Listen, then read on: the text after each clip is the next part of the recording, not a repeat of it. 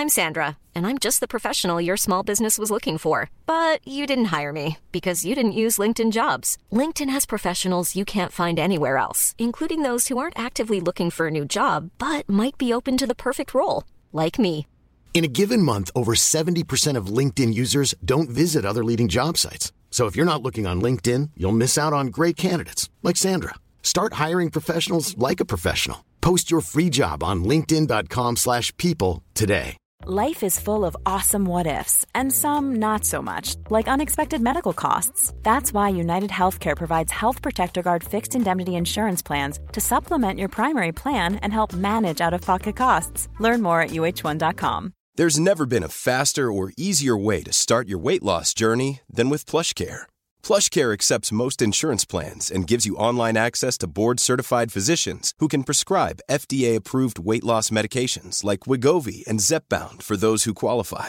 Take charge of your health and speak with a board-certified physician about a weight loss plan that's right for you. Get started today at plushcare.com slash weight loss. That's plushcare.com slash weight loss. plushcare.com slash weight loss.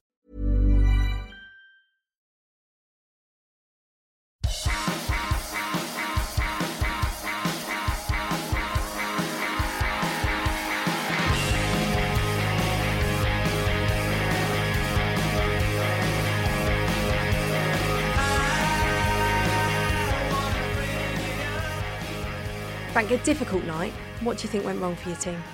mistakes, crucial mistakes, allowing their, their strengths. You know, we were we were comfortable for 15, 20 minutes. Um, individual errors leading to goals took the game away from us, and from then on, it's really difficult when you when you go two or three nil down. It's really difficult. Clearly, when you come to a place like this with the quality that they have, it was it was mistakes within the team. There's things you know you can point out the, the strengths of a Tottenham team, uh, individuals and the way they play, their style. And so when you know what's coming and then you fall foul of it and you let it happen, then that that's the most disappointing thing. And then the reaction, yeah, of course, the reaction wasn't good enough, and it's a reaction of a team that probably used to losing away from home for a long time, and that's that's something that we need to sort out. So, um, but it all starts from football. It all starts from a mistake, and then you go goals down, and then these games are really tough when that happens. Hello, Evertonians, and welcome back to the ToffeeWeb podcast, coming to you after another away game, which means we're dealing with another Everton defeat, and this time no ordinary loss, but a 5 0 hammering at the hands of Tottenham that has once again set the alarm bells ringing. Paul is here as ever, and we'll get into what went wrong uh, in North London, touch on the cup win over Boreham Wood, and talk about Wolves at home. But I'll start by introducing Adam McCulloch on his debut on the show. Adam helped steer us in the right direction uh, when we first floated the idea of doing a podcast for the site last year, and we're delighted to welcome him on. So, Adam, welcome, and uh, why don't you give us your uh, Everton backstory? Thank you very much, Nice to be here. Yeah, I feel like a bit of a last minute sub. Uh, John Joe Kenny, maybe, just sort of uh, thrown in at the deep end. But um, yeah, um, I'm um, yeah, I come from a long line of Evertonians. For better or for worse. So uh, yeah, my family from Walton originally, just around the corner from the ground. Uh, I grew up in Sheffield, uh, but get to as many games as I can. Um, and yeah, I, have had a, a, tough week, I must say, uh, soul searching as an Evertonian. But um, yeah, always enjoyed uh, ToffeeWeb. I think I mentioned to you, Lyndon, when I first spoke about it. But it's been my uh, it's been my homepage on my uh, internet browser for oh, about about twenty years now. So uh, yeah, kind of kind of kind of grown up with uh, ToffeeWeb. So uh, nice to see it moving into the twenty first century of a podcast. So uh, yeah, really happy to be here. Absolutely, that does kind of blow my mind a bit when people say that. You know that it's the the site is their first port of call. It's uh, it's it's very it's very cool actually. Uh, Paul, how you doing, my friend? Yeah, not bad, thank you. Not bad. Um, yeah, I think we're all still licking our wounds a bit, aren't we? After um, after Monday night against Tottenham, but uh, yeah, we're good. I'm trying to g myself up. We're trying to, you know, we've got two home games coming up. We got a, got a cup game, cup, big cup game coming up. So uh, trying ever so hard to be to be optimistic um, going into going into this weekend and into next uh, next week. But it never gets easier, does it? trying to be optimistic, being uh, being an Evertonian. So, but yeah, all good otherwise, mate. How are you?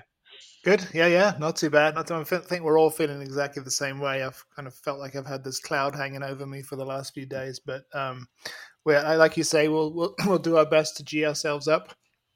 for um, what is going to be a big week uh, for the Blues. Uh, before we get going, um, I just wanted to express our condolences to the friends and family of Gordon Lee, um, who obviously passed away uh, yesterday at the age of 87. Gordon was, of course, um, Everton manager between 1977 and 1981, so a bit before our collective time, but um, one of the Blues, I suppose, nearly men uh, before he made way for Howard Kendall. Uh, he, of course, led the Blues to a couple of Cup semi-finals, presided over Bob Latchford's incredible goal-scoring season, and uh, twice had us finishing the top four. But there was uh, the small matter of that lot across the park enjoying um, unprecedented success standing in his way. So he's probably not the first or last Everton manager to have that um, that that problem.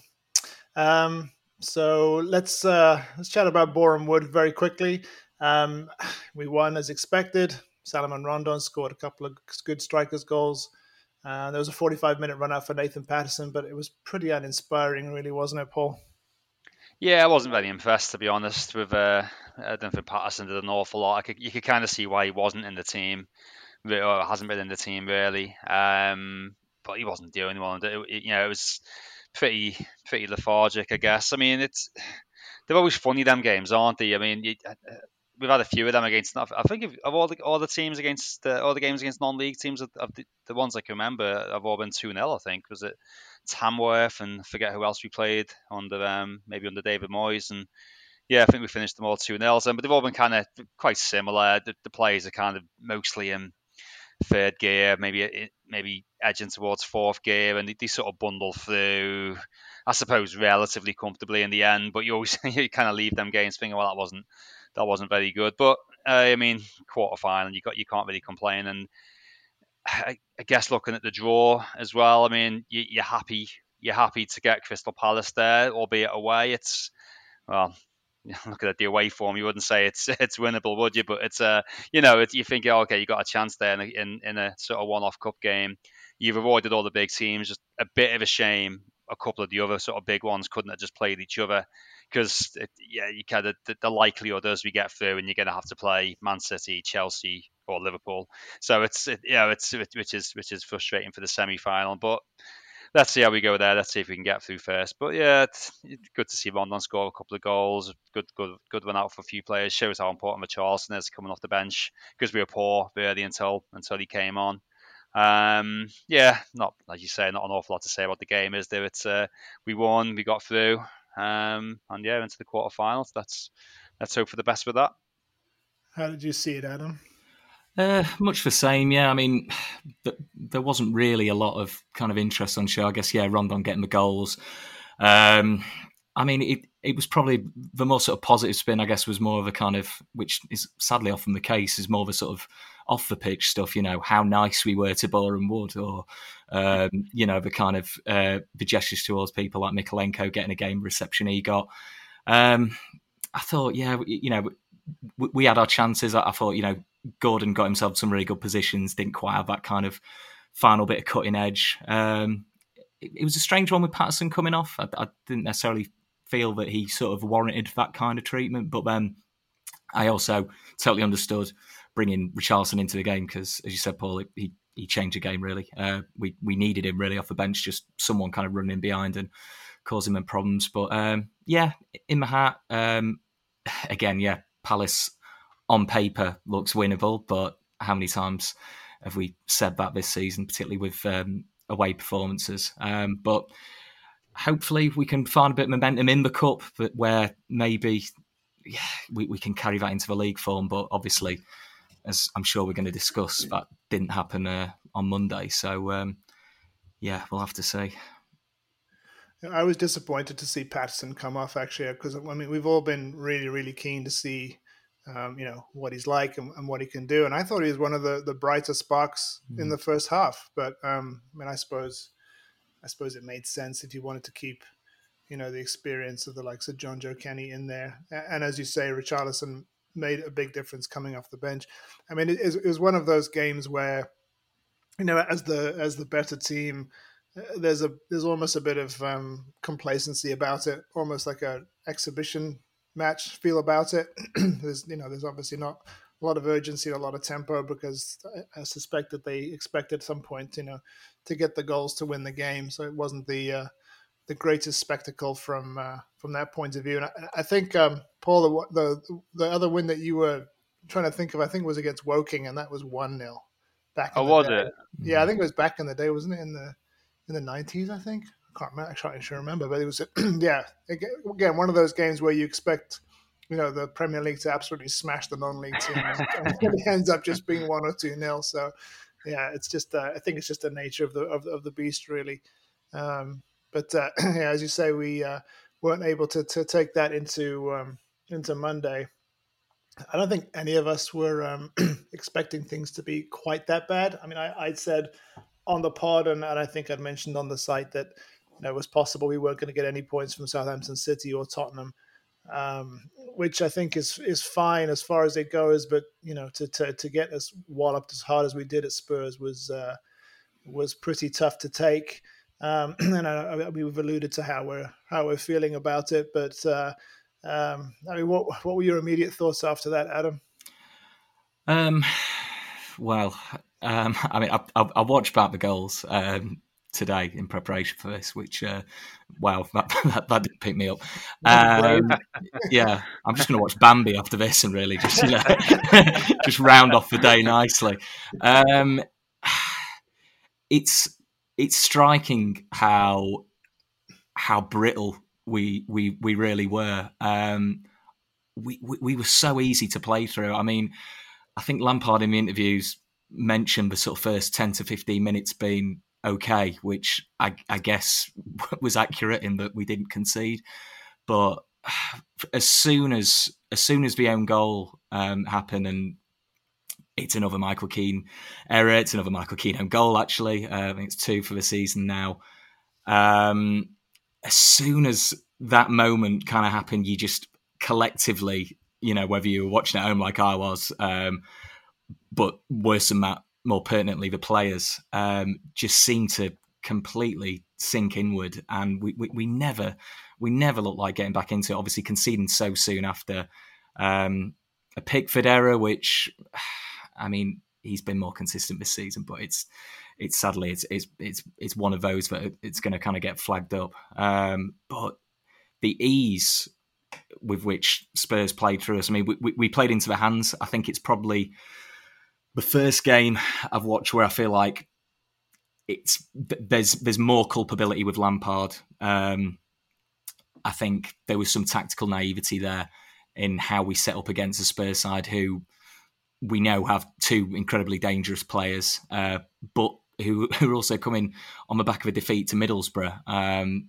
yes, they've had some good results recently, but um, you know they, they, they were a wounded animal, and we, we were coming off the back of a you know a cup win. We, sh- we and, and also a really good performance against City. It must be said, even though where we didn't get the result, and obviously, you know, a poor decision at the end of that's kind of cost it as well. But um, I I don't think I don't think there's really much you can say about the players. I feel like, yeah, like I say, Lampard culpable to an extent, but to a man, maybe apart from Gordon, um, that's that's as that's as bad as I've seen all season. It was it was it was really really poor, and it, and it could have been worse. I think I think five in some ways did did Spurs a disservice. I think they could have scored more, and you could see the confidence they were playing. I mean, like the the Kane finish for the fifth goal. I, I don't think he, he, he takes a shot like that earlier on in the game, but we we made it so easy by that point. Um, it yeah, it's it's a it's a really bitter pill to swallow that game.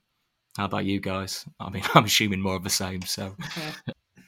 yeah, same. Um, I found the fifth goal the most frustrating because we, we, we tried playing out from we, like they, they had like a high press on anyway, didn't they? And they went out for a goal kick, and we tried a very quick. I think they were still showing the replay of the chance they just had, and all of a sudden they sort of cut back, and the ball was played over, and Kane Kane smashed it in on the volume, and you saw saw the back. Is like why are they trying to play out from the back when the, the Spurs are already like quite far forward?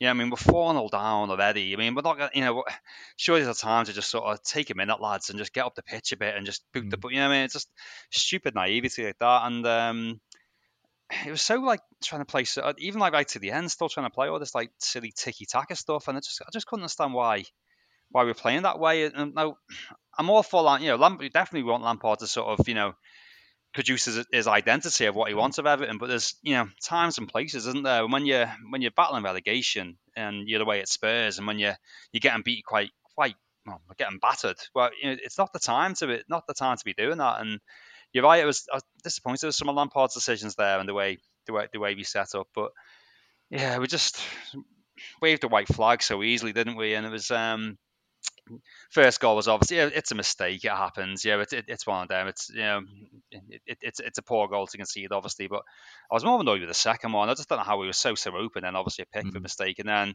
the third one, uh, again, just just just to give us something to gripe about was uh, just the speed of which there was just a, you know a very very quick VAR call like oh no he's onside and how many times I see these little lines come on and they decide oh no he's off he's on. We didn't get that. It's just like oh no he's off he's off sorry he's on. And, and, and that's it. And that was 3 0 I, I, don't think we'd have come back into the game at 2 0 anyway but it was just that we were like oh oh great that's it is it? You know sort of thing. So I just felt like it was really yeah it just kind of sucked the whole game didn't it? And yeah it was um was watching that in the, in the pub with uh, one or two blues and a couple of uh, couple of Reds who couldn't stop stop giggling to themselves, and who could blame them? It was just uh, it was just so so horrible, so wretched to watch. And when you what we four 0 down, forty five seconds into the second half, like oh Jesus, and then it must have been like five 0 with at least half an hour to go. And you're right, Adam, you were kind of like hoping it wasn't going to get worse than that, and. Uh, had to put like an extra man in defence at the end just to sort of eventually go okay like we'll we'll take five. That'll that'll have to do it you know? So um, yeah it was really really really uh, dreadful as bad as you can really remember which which says a lot really doesn't it? Because it's been been a very very poor poor season. Yeah hopefully hopefully the low point fingers crossed. Yeah. Um, yeah I don't want to I don't really want to um, fault Lampard too much for, as you say, trying to imprint his uh, his ethos and, and how he wants us to play. Um, but at the same time, I think you know, as, as, we discussed on the on the on the podcast here, the Southampton performance was really the the, the warning sign for me is just just to how easily they were playing around the press. Um, and, and I've said it two two two weeks running now that we need to be much more compact and um, you know away from home and, and play like the away side. And I think that we've started both of those away games, Southampton and Tottenham, as if we were the home team, which which is fine as far as it goes. But once things start going against you, as it did obviously with uh, with the the, the Keane own goal, you've got to regroup and you've got to focus on being hard to beat. I mean, I was looking at how difficult it was for us to to negotiate our way past Tottenham and I was wondering why are we not doing the same thing? Why are we so open? Because we were just incredibly open at times, um, and I mean they just they just picked us off. It was a really professional job by um, by Tottenham, and I don't know if Conte had looked at the way that we we set up at Southampton and thought that we'd go the same way, and then that was the easy way to beat us. But I mean, whatever he thought, he, he got it, obviously obviously got it spot on. Um, yeah, and now, I mean, obviously that it's it's the mantra has been we've just got to forget about it. But I'm, my concern is that the, the manner of that defeat and the and the, the magnitude of it is there's going to be a psychological hangover from that, and I'm hoping that um, that, that obviously Lampard is is working his his psychological magic um, at Finch Farm this week and getting them G'd up, and obviously the um, you know the home crowd's going to be up for it again because the home crowd knows that hmm. they really are the key to to getting this club out of out of trouble.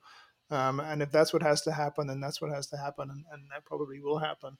Um, but uh, yeah, so the, the, next two games, obviously being at home, he can he can focus on the way that he wants to play, but really away from home, I'm hoping that he is now seen that he's now got the message that this team is not able to play even remotely the way that he wants to away from home, um, and that we need to set ourselves up um, to to basically play like an inferior team away from home that's trying not to get beaten and um, focus first on, on just trying to grind out a point and anything else from that is a bonus.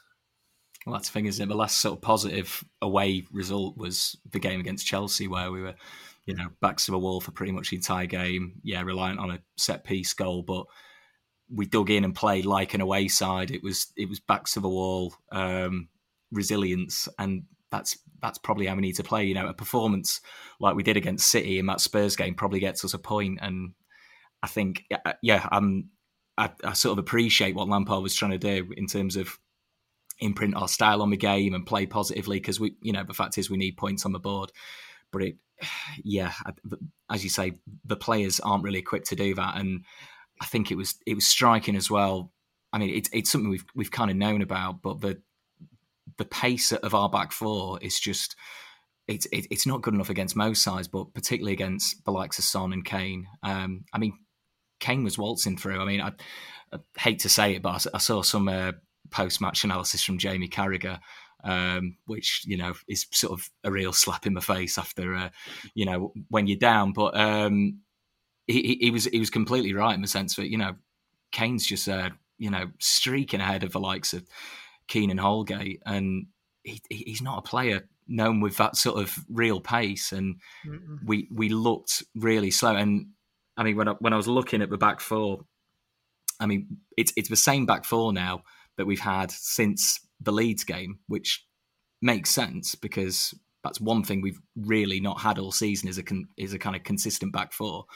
Um, the one consistent thing's been Michael Keane. So I mean, what does that really say? I think he, he's he's the only one who's kind of been in pretty much every sort of setup we've had at the back. Um, and again, he was he was he was he was poor against Spurs. It's you know I, I, don't particularly like singling individuals out because you know I think even even in the build up to the first goal, I think Coleman's caught out a little bit. I think Holgate was like I say slow to react a lot. Jonjoe Kenny is you know trying, but he's he, he's not a left back. Um, He's certainly not a Premier League left back, maybe even a Premier League fullback. Um, but yeah, the the ease with which sort of Spurs went past us, I think centre back's gone from a position where I thought we looked pretty well stocked at the start of the season to, to my eyes anyway, a, a real area of concern. Um, whether having Godfrey back fit helps or not, I don't know. Whether going back to some sort of three at the back system helps, I don't know. Um, but I think, yeah, for, for certain, I think in, in the next away performance, which is is that is that West Ham? I think it's is it Watford? Or that one got moved? One I think that one got moved in it. Yeah. Um, yeah. I think I think yeah, we, we we do need to set up like like an away side, like a an old school Moyes away side, really, and just you know play like we want the point, and anything else is a bonus because we need points on the board. Simple as that.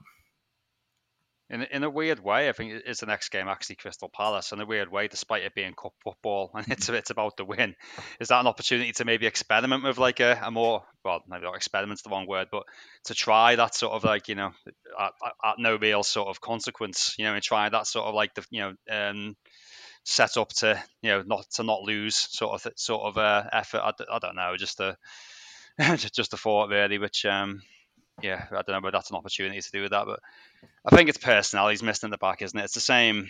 Yeah, it's it, it's them two are struggling, aren't they? Really, particularly away Keane, Keane and Holgate, and as you say, I imagine Wolves. You, would imagine you'll get Ben Ben Godfrey back into the team somewhere. I still don't know what Ben Godfrey's best position is across that back. I, I don't quite trust him at centre back.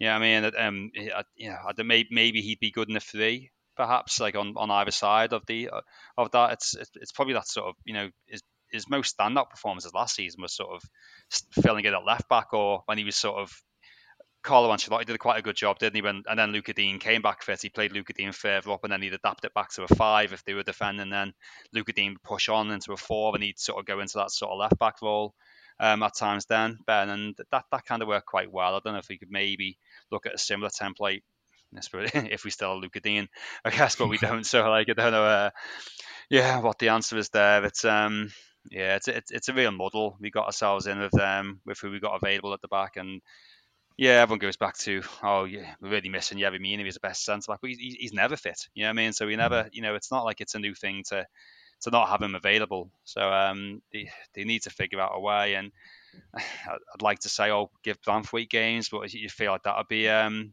almost wouldn't be fair on him because you know it's you know at, at, his age, is he ready for you know to, is he ready for the relegation fight? Looks like a calm, quite a composed player, but can he can we can we honestly rely on him to come in and just uh, and, and make a big difference for us? It's a it's a real real problem we we find ourselves in the back there, and um, you'd imagine most teams would be looking at our defence and licking the lips. Even coming to Goodison, you'd have to assume teams like like Wolves who are doing doing very well must think if we can get an early goal there, you know, I mean, if we can, we can really sort of worry that defence, and uh, it's it, it's a it's a real it's become a real real headache, hasn't it? And uh, yeah, I think we've really just got to hope for the best for the home games. And yeah, I was actually optimistic for the Spurs game. I think I was saying the podcast last week. I had a really good feeling. Yeah, you did. Yeah, yeah I, wasn't, game, I wasn't going to mention that, but I did it last week. Yeah. You're supposed to mute that bit, Liz. Yeah, um, yeah I, I, was, I, was, I was generally quite optimistic because I thought inconsistent Spurs. Maybe we got a bit giddy after seeing us play quite, quite well against Man City. I thought with Doucouré back, I thought, yeah, I like in that midfield. We can take the game to them a little bit more. So when I saw the team, I wasn't like particularly. I was actually pretty, yeah, pretty happy with the team. But uh, blimey, it was a, a heck of an awakening. The um, the inability to cut through Spurs. You mentioned Lyndon; they did such a professional job defensively. We just couldn't get through their lines, could we? When we, we were getting around their box or that final pass, it was just always cut out, whether that by Højbjerg or one of their centre backs. We just mm-hmm. could not get the balls through, and they and like you said, once they got the ball, then we'd probably committed a bit too far forward, and it was so easy for them to pick us off like that. Um, their their left back, I think. Um, forget his name. Did he, did he come from uh, Fulham? Um, he had a good game on the left. Oh, um, yeah. yeah, yeah. I thought, he, I thought he, he's really doing well on the Conte, isn't he? he? He had a really good game out there. He caused, caused Coleman a lot of problems, and yeah, we just we were just too stretched, weren't we? It was uh, yeah, it was a nightmare. Just uh, yeah, just got to move on, and uh, as you say, let's hope Lampard can can work some magic at Finch Farm. We've got obviously distractions off the pitch as well, haven't we, with Usmanov and all that, and the press right and all sorts. So it's um, and we, you know that sort of thing. It, it can have a, um, it must have some sort of effect on players. You would have thought, and and on the management and that. So you, would assume morale might be quite low at the at Finch Farm. So they got a heck of a job to do, uh, Lampard and his team there of uh, of geeing them up and getting them ready because. The, the, fans will the fans will do their part on Saturday and on Thursday, and the two games coming up, um, the two big home games. So um, yeah, really need a the management and coaching team to really get the boys focused for this. It's a huge couple of games coming up. You know, they need a um, a siege mentality really, which is where um, we often thrived under Moyes when you know, it felt like everyone was against us. it does. I mean, the the press has really really piled on in the last couple of days. Um, you know, the, the one that really annoyed me was at uh, Matt Law in the Telegraph saying, you know, it was it was ridiculous to think that Lampard can pull Everton out of the mire. Well, you know, he's still got 13 matches to go, um, you know, eight of which are at home. So uh, why don't we uh, save that until the end of the season? Um, but going back to um, to um, Branthwaite and, and the back threat, I think with um, if Godfrey is fit, and obviously there's concerns about rushing him back too quickly, but I mean he's been he's been back in, in individual training for a couple of weeks, so hopefully he's he's close. Uh, but I think that him him being fit, obviously, and then having four centre halves at, at, Lampard's disposal means that he can potentially play the three. Uh, you know, the concern was if you play all three of your fit centre backs at once, then you really are uh, leaving yourself open to another one of them getting injured. Um, and I think that, that that's probably the safest way um, if you're going to play Branthwaite, because as you said, Paul, you don't want to put too much uh, on on his young shoulders because there are a, couple of he has a couple of moments a game where he really does look um, like the, like the occasions got to him, and then he manages to steady himself and, and, and is able to kick on. Um, and I, I, I really like what I've seen of him. He looks very um, very calm and composed on the ball. Um, and he's he's a big lad too, which I think you know, obviously without Mina being being there, and um, with with the you know the comments that that we've all made about the the lack of a of a physical presence in that defense. I think he's he could be an important component. Um, I'd, I'd, be I'd be surprised if he went back three against Wolves, but I would hope that the uh, you know as you say the away games um, maybe he starts out that way at Palace just to keep things um, to keep things tight early on. You know with the cup tie it's a slightly different slightly different dynamic because you need to win at some point.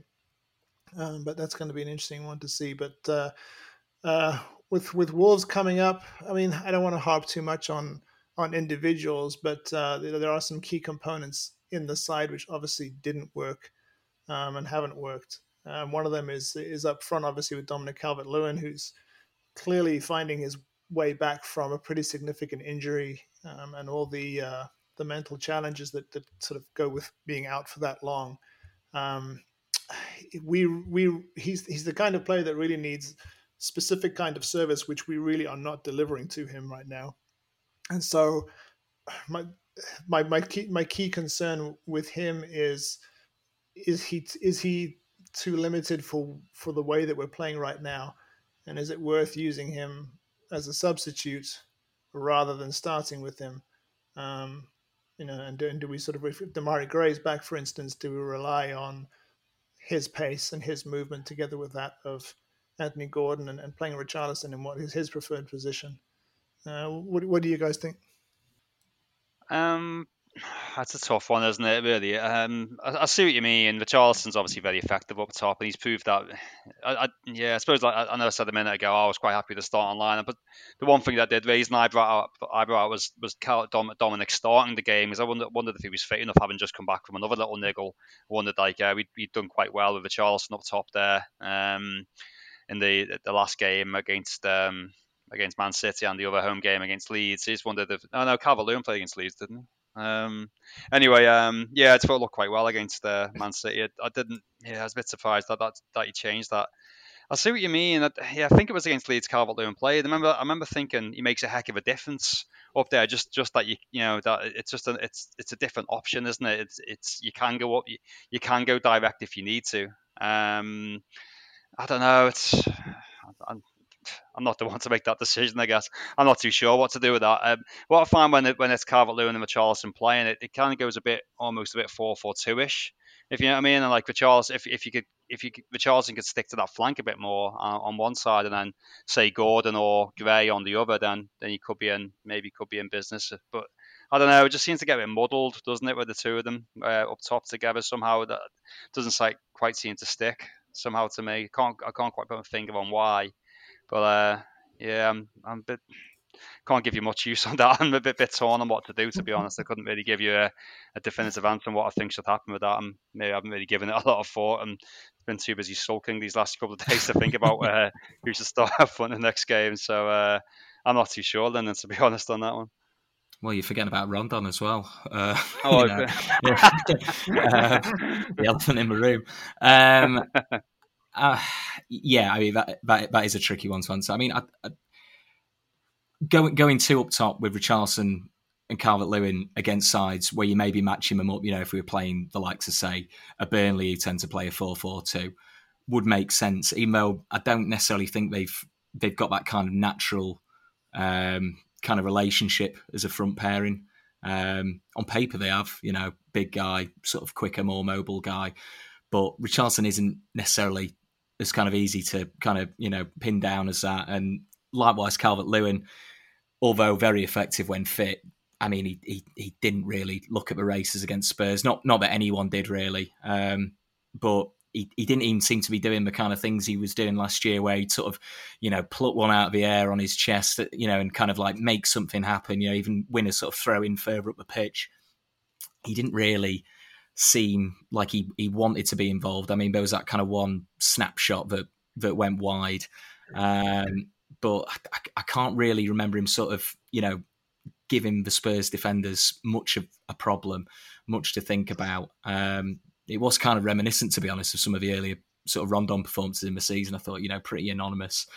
Um, I mean, I, I guess it, it depends what sort of side you know we're coming up against. I think Gordon at the minute looks pretty much undroppable, which is you know kind of amazing when you think about where I guess you would have put him at the start of the season. You know, on the back of a disappointing loan at, at Preston, and you know somebody who'd shown flashes, but he he's probably you know I, th- I, think you guys said it in the last pod he's probably the first name on the team sheet at the minute. Mm-hmm. Um, I think Gray, when fit, um, on one flank with Gordon on the other, would kind of compensate a bit for some of that lack of pace that we have kind of in the middle of the park. Um, so whether that was sort of either side of say Richarlison against Wolves at the weekend, if Gray's fit, that is, um, that's maybe what I'd go for. And then, uh, as I think you said, Lyndon, maybe sort of thinking about Calvert Lewin on the bench as a as an impact. Maybe you know if we're you know touch wood, uh, struggling to to score. Um, but yeah, it's I, I, I, do think that the lack of pace, I, I, spoke about the back four, and I think it's it's the same through the middle. We we really do look sluggish at times, um, and we brought in Van der Beek who can move the ball quicker, but I don't know, like like I say, apart from Gordon, Gordon looks lightning quick at times, and I don't know if that's because he is pretty quick or just because some of the players around him um, are so sluggish and slow. Um, it's it's it's maybe another argument um, for kind of playing the three at the back, I guess, because then maybe the fullbacks when they do bomb on aren't going to be caught out as much, so we can get more of a service for someone like a Richarlison or Calvert Lewin if he's playing, um, because as we saw against Spurs, when the fullbacks bomb on and they're not the quickest in the first place, then yeah, we, we look really exposed. So, I mean, it's it, it's it's it's a tricky one for Lampard. I think there's but, but, there's other players as well who we really don't know much about. I, I don't know what sort of player El Ghazi is because um, you know apart from sort of seeing him inevitably pearl one against us a couple of years ago, I've mm-hmm. I've not really seen um, much from him yet to sort of work out whether he would maybe offer us a different dimension. Um, we've seen little flashes of Dele Alli, but again, you know, it's it's reliant on the sort of system around him kind of fitting that. So tricky decisions for a Wolves game. I, I, I do have a feeling that he he, he might kind of um, he might go Richarlison in the middle if Gray's fit. I think if not, then it'll be pretty much the same kind of front three, but maybe rejigged a little at the back. But um, and then the Newcastle game after, it's whether he kind of tries to do what he did in the away game against Newcastle, and that that was three at the back. But obviously, injuries kind of scuppered a little bit of what he had planned there. But whether we try and uh, play that system against them, um, big decisions, ones uh, I'm not equipped to make. no, none of us are. yeah, I think obviously the uh, the Newcastle team will depend very much on on what happens against Wolves, yeah. um, who uh, they're on a what are they on a three match losing streak themselves. Oh, um, really? So I'm hoping that uh, you know, they're, they're, yeah, I know. Um, only we react that way. oh, great! Uh, already. but um, you know, ho- hopefully they'll be uh, they'll be dealing with their their first sort of uh, you know, sort of cracks of doubt under Bruno Lage. I, I, there was some comment that he made about his players that kind of raised my eyebrows and thought, okay, maybe he's got a few issues of his own. So, um, well, long long may that continue. Long may that be the case. Um, but yeah, we'll have to we'll have to wait and see what happens. I think um, you mentioned though, like just looking at defence, um, the pace pace at the back or lack of is a real worry, isn't it? I think uh, for that reason alone, you can see Ben Godfrey being in the team somehow. I don't know which now how that works. Whether he does go three at the back, I think he'll probably end up sticking him at left back. To be honest, I think mm. and just uh, just leaving Coleman at right back, and he's got a bit more pace and it doesn't does an effective job there, and you'll get forward at least. And yeah, he can't use his left foot, but it's just pace, aggression is. I think it, it, his aggression is his biggest quality, uh, Ben, and that, that just might just get people going a bit. You know, you know what it's like when you, if you can make some good early tackles and get stuck in, it can really help get the Goodison Goodison crowd going a bit more. So I can see Ben being involved somehow. Um, top end of the pitch, yeah, I would I wouldn't really know. Um, yeah, Anthony, it um, just struck me. Watch, watched him the other day against the Tottenham. By, by a mile, our best player on the pitch. By a mile, our most committed player on the pitch. But what mm. the, the one who just wouldn't stop going all game, and that's kind of almost a problem because like he did he did a lot of things which which were incorrect, i.e., you know, stayed on the ball too long, or gave gave the wrong pass or whatnot. And that's not me trying to criticize him. That's just the um, the nature of having young players. You you've got to let young players make the mistakes. Um, and he's kind of the only one. I think at times they're brave enough to try, brave enough to try, you know, and that's just one of them, one of them things. It's just, it, it's it's frustrating because we should really be in a position where you know we should be able to protect Gordon a little bit and pull him out a couple of times because he's, you know, he's, um, you know, when when he's making mistakes, and I think even against Bournemouth Ward, I think he was getting a bit of stick, wasn't he, and stuff like that. We should be able to protect them more, but such as our position, we feel like we've got kind of no choice but to play him. Yeah, I mean, that, that, which says a lot about how well he's done. Um, just yeah, I think we've just got to be be patient with them at times, as you do with all young players, and let let them make some mistakes at times because it's the way it is with young players. And yeah, it was uh, I felt sorry for Anthony the other day because he was the only one who was sort of really, really you could it felt like it meant a lot more to him than, than to most of the others. It felt like so. Um, yeah, just credit to that lad. He just keeps on going, doesn't he? It's been like that most of the season, though, hasn't it? I mean, he's he's he's the one who was fronting the crowd. Was it at Brentford? Yeah, um, yeah. Obviously, the you know he he was the one who was confronted by that fan uh, after the derby. I mean, it's it's clear, crystal clear, how much he cares. Um, and for me, for that reason alone, I want him in the team. I want someone who really feels, you know, the the, the desperation of the situation and is is committed 100% to doing everything that he possibly can to turn it around. Yeah, and I think he's he's someone who plays well when we play poorly as a side, whereas we've got a lot of other players, some around the fringes, some some in the side, who only really look good when we're 2 0 up. You know, I think, uh, you know, the prime example, someone like an Andre Gomes, who looked great against Brentford when we're sort of, you know, when we're already sort of in control, you know, he's pinging balls across, you think, oh, he's great, you know. Um, but I think the likes of him, I mean, Van der Beek, uh, although I think he's, he started pretty well for us. I mean, he, has got kind of form um, from Manchester United with that way. He looks a little low on confidence, and I think again, someone who sort of you know the game passed him by on Monday, whereas. Yeah, Gordon, uh, some someone who really we should be sort of treating. I don't know. I, don't want to compare him. I'm not comparing him to Phil Foden. I think they're different sorts of players. But in the same way, City sort of introduced him gradually into the team. Um, with with Gordon now, like you say, he's not just kind of you know front and center on the pitch, but he's kind of you know having to deal with the you know the sort of rancor of the fans when when we play poorly. It's not really how it should be. There should be sort of more experienced players who are sort of holding their hands up. Um, sometimes they are literally holding their hands up. We did that a few times against Spurs yeah. as well. That that that shouldn't shouldn't be the case. I think there's there's players in there. I mean, even even Allan on. Um, on Monday, um, and again, sort of pace. Uh, it, it, it, really sort of was apparent. I think he, he's someone who who had an off day, um, and really, you know, when when you're that experienced, when you played at that higher level, when you're being shown up by a kid who's you know sort of you know young from the academy, and yeah, as I said before, was sort of you know barely getting a game for Preston in the Championship not too long ago. That you know on the one hand, great, we've got a good, you know, young player with potential who, obviously loves the club, but the negative side is it, you know, where, you know, where, where's where's the sort of, you know, experienced um, sort of nous you'd expect from others around him. It's it's not it's not always apparent. It is on certain days. You know, you see it against Leeds when we're winning, see it against Brentford when we're winning. Um, not always on the bad days, and that's that's worrying. Yeah, I mean that, that midfield three. Obviously, it's worked very well at home. Um, but my my issue with uh, with Monday night was the fact that there wasn't one of them that was assigned the role of actually just sitting. Mm. Um, you know, Allan wants to go forward. Van der Beek obviously is a more attack minded player. Um, Doucouré is up, you know, up and down, up and down the pitch. Um, and, and, I think one of them probably Allan should have been instructed to to you know to, to keep his position and and, and hang back. Um, uh, the the lack of pace. I mean, if if it's if it's set up in the right way and and things are clicking, then it's not as big an issue. If you've got the likes of Gordon and uh, Gray in the side, you've got obviously Doucouré who's got legs.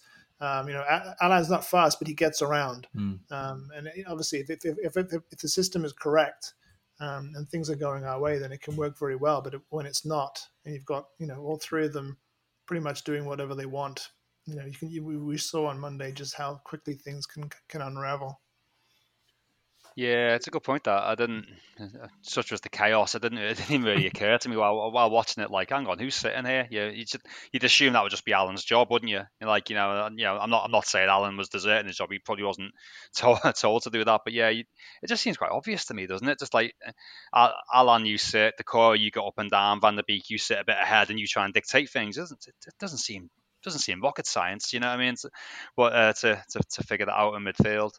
One other problem we've got, which I don't, we, we I thought we might have tried to address in January, um, was we haven't we haven't got anyone who can really put a ball in. Well, Gordon's got the ability to put a, to put a good ball in, um, and he uh, he's, he's, put a, he's put a few good corners corners in which have resulted in goals. I think against um, Brentford in the cup, and I think there was another one that the free kick he put in against Chelsea. So he's got the ability to do it, but a lot of the time, again, and, and it's young players, you expect expect this will happen. There's a lot of time it's like you know it's it's not really clear in his first man, and again, the pressure shouldn't really always be on Gordon to do that. And none of the others in that team, not one of them, I don't think, have got the ability to put a, to put a good ball in the box. Um, we had someone in Lucas Digne, obviously, who could put a good ball in, but he wasn't he, he, he wasn't allowed to take to take any set pieces up, and then was sold.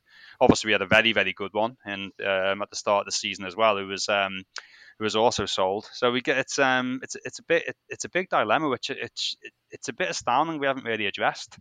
Time you know, when we had a corner or where if we get a chance to get get something in the box, we just failed to do it against Spurs. And that's not the only time that's happened. We've had um a lot of corners go out before they come in at times this season as well and stuff like that. You know, it's uh it's a bit, a bit alarming because it's an opportunity, isn't it? And if we just, you know, when we get a free kick around the box, do you, do you, do you ever think, hmm, yeah, you know, might might get this one in here? You never really think we're going to score.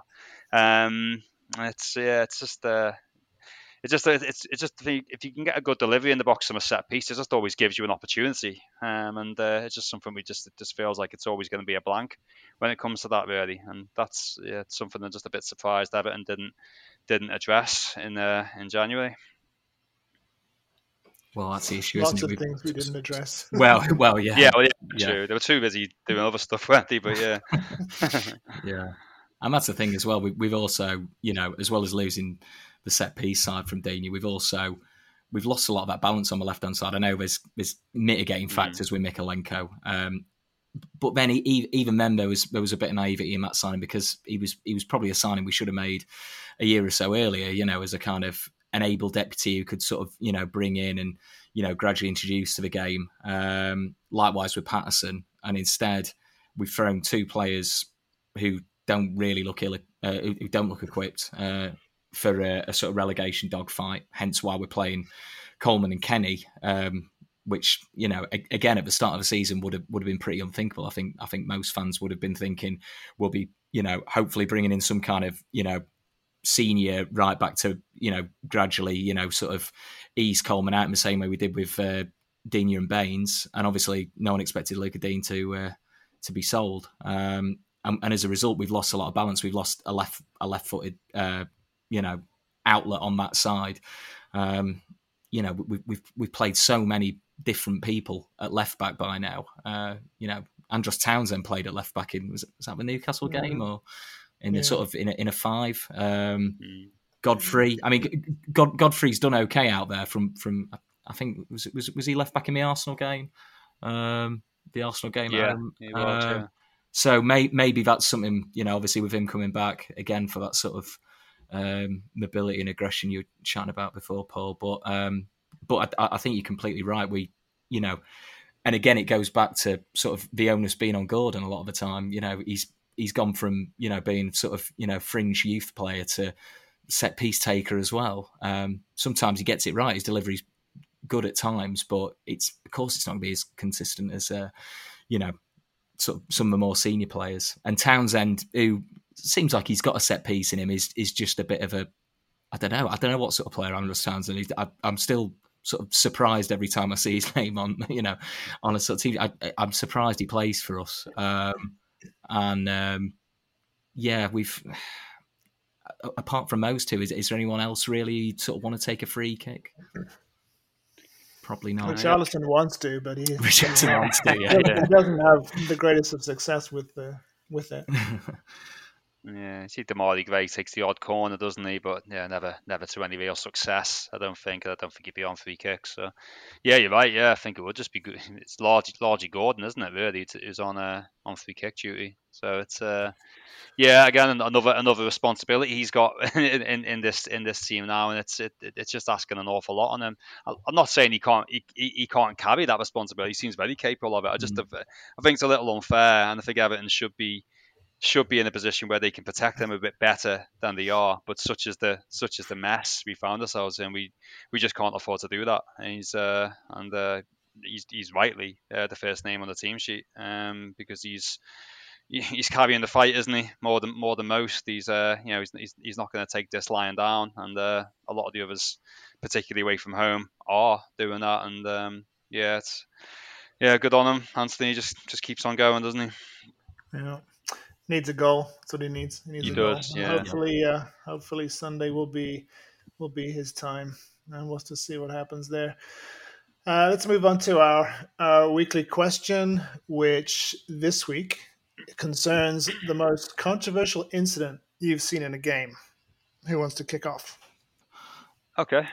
Um, it would naturally be a, a derby game. um, it's the Graham Poll one, which um, I just found absolutely. I, I, I, was right behind that. I think that was the first season I started really going the game all the time, and uh, yeah, obviously when uh, anyone not familiar, it was um, a yeah a free kick to Liverpool just inside or just outside their own their own penalty area in like the, the 92nd minute or you know 92nd and 30 92nd minute and 30 seconds or something like that with three three minutes of added time on the clock and uh, Sander Westerveld took the free kick. It hit Don Hutchison in the back bounced into the goal. And as the ball's crossing the line um, Graham Poll blew for full time. And was just a sense, a sense of absolute bewilderment in the in the stadium. No one, you know, we saw it going in. We were like, everyone's cheering, but at the same time, what's happened here? It was hard to tell. And then nobody quite figured out what had happened at the time. We didn't really. Uh, we did, it was just a, a, bit of like a bit of surprise. No one could quite fathom.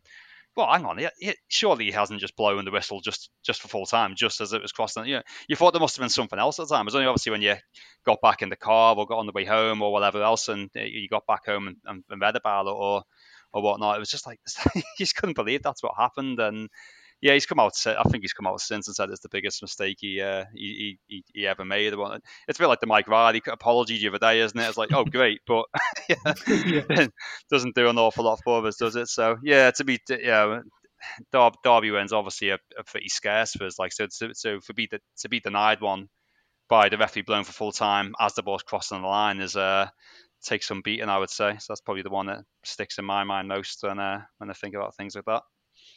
Yeah, that was mine. that was mine as well. And I, I mean, I, I couldn't, couldn't have been. I suppose I, I wasn't right next to you because I would think I was right towards the back of the Gwladys for that one. But it was, it was. Oh, you there? Less, yeah, it was more or less behind me as well, and I was, I just could not believe it. Um, but then there's also that small part of you is like, well, of course. You know, it's just one of those things that, yeah, of course he's blowing the whistle because I'd love to have known what was going through his mind, or maybe maybe it wasn't. Maybe it was just kind of an instinctive thing where, you know, this is going to decide a derby match. Um, do I spare the goalkeeper's blushes? Um, but you know, when you when you think about, you know, the amount of time that the ball spends out of play, um, and the, the kind of amount of leeway that sometimes referees give around the amount of stoppage time, you know, there's 30 seconds here, you know, more or less. Sometimes it's a minute or two and you kind of well where's that time come from? Yeah. i mean just for a few seconds to allow the ball to cross the line i just it was i was absolutely furious. But um, yeah and it was still, still within it was still within that three minutes as well wasn't it like sort of like 15 seconds early as well? So it wasn't even like it was even even over the yeah. time anyway or something like that i forget exactly but yeah. So yeah so uh, how many years was that? That was that was twenty. That was oh god, that's twenty two years ago. There you go. well, scars I, don't heal. But, yeah, I know. Yeah. Well, I, I was going to say I uh, I was going to do a derby one as well, and um, I was I was going to do the, the Clattenburg derby, which then um, in my sort of pity party where I was watching uh, horrible things on YouTube today, uh, that that was one of them. Um, but then it feels sort of wrong to call that a controversial incident because it's just more like sort of one man's vendetta. Um, how to sort of ruin my uh, adolescence, um, particularly particularly the Dirk Kuyt tackle. It's just it, it beggars belief, even even watching it back now. But um, I was I was going to pick actually in, term, in terms of a single incident. Um, it, I, I, wasn't actually at the game because uh, it was over in Spain, but the um, I thought the disallowed um, Duncan Ferguson goal. Um, in the uh, oh, yeah. Champions League uh, qualified, j- just for the sheer kind of poetry that it was, you know, this incredibly, you know, respected referee uh, who sort of came back for like one last heist and, you know, managed to steal um, a sort of really, a really sort of perfect moment. And it, you know, the whole kind of sliding doors moment of it, I guess it, that, that felt controversial at the time, but then also, yeah, just another sort of nearly moment. Um, um, but then I, I don't know. I, I think I, I, know you discussed it at length um, last week, but the the Man City game's still fresh, and I guess what really rankles with that, and you know, the incident you mentioned, the Graham Poll one's, as you say, bizarre. Um, and he comes out and says it's a mistake. The Collina one, bizarre but subjective. I think um, I think that's what makes last week's decision so controversial because it it was it it was sort of checked, you know, or it should have been checked again, and that's that's what makes that really really still kind of tough to swallow to be honest because i think um, i don't think there's any subjectivity with that it wasn't one person's mistake it was a you know well at least at least one person's mistake in uh, in Mavara HQ and also just the whole system that's based on. But um, yeah, could could talk about that again for ages, couldn't we? So uh, hmm. I'll, uh, I'll, I'll not dig it up again too much. I think the big thing with that one, the the Duncan one, was the the the, the consequence of it. You know, like it. So. Yeah. Yeah, so we did, we'd have gone two up then, wouldn't we? With um, I don't know, so that would have uh, what was the deal? I don't know. Would that a forced extra time? I think at the time, I, I, I forget exactly how it was, but um, yeah, if they won two one so, first yeah. leg, that that, that yeah. would have made it two one to us in the seconds. That would have been extra time. Um, so yeah, I mean, so it's not like oh Everton 100 percent would have gone through there, but it's just denied that chance to uh, to mm. actually make it into the Champions League there. And yeah, it was it was it was so it was so cruelly unfair, wasn't it? Um, I was thinking that I thought somehow it, it escaped my mind. It was actually the Duncan Ferguson incident. I was just thinking the whole situation with Collina and how we how we didn't get allowed. Yeah, we weren't really essentially allowed into the Champions League that year. Um, but yeah, it's. Uh, I'd probably go with that one actually over over the Graham Poll one, just purely because of the repercussions of it um, and the you know the, the, the the consequence of not being able to have that chance to to maybe get into the next round of the Champions League. So it was a yeah, it was really really tough to swallow that, wasn't it?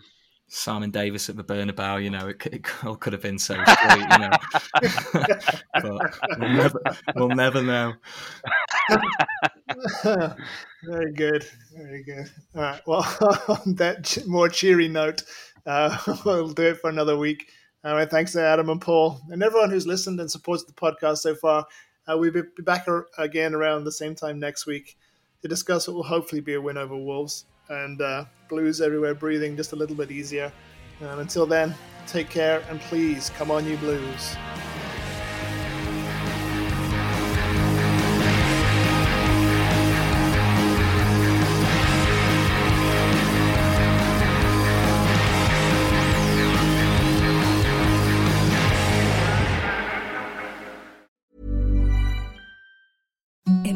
The softest sheets you've ever felt. Now imagine them getting even softer over time. That's what you'll feel with Boll and Branch's organic cotton sheets. In a recent customer survey, 96% replied that Boll and Branch sheets get softer with every wash. Start getting your best night's sleep in these sheets that get softer and softer for years to come. Try their sheets with a 30-night guarantee. Plus, get 15% off your first order at bollandbranch.com. Code BUTTERY. Exclusions apply. See site for details.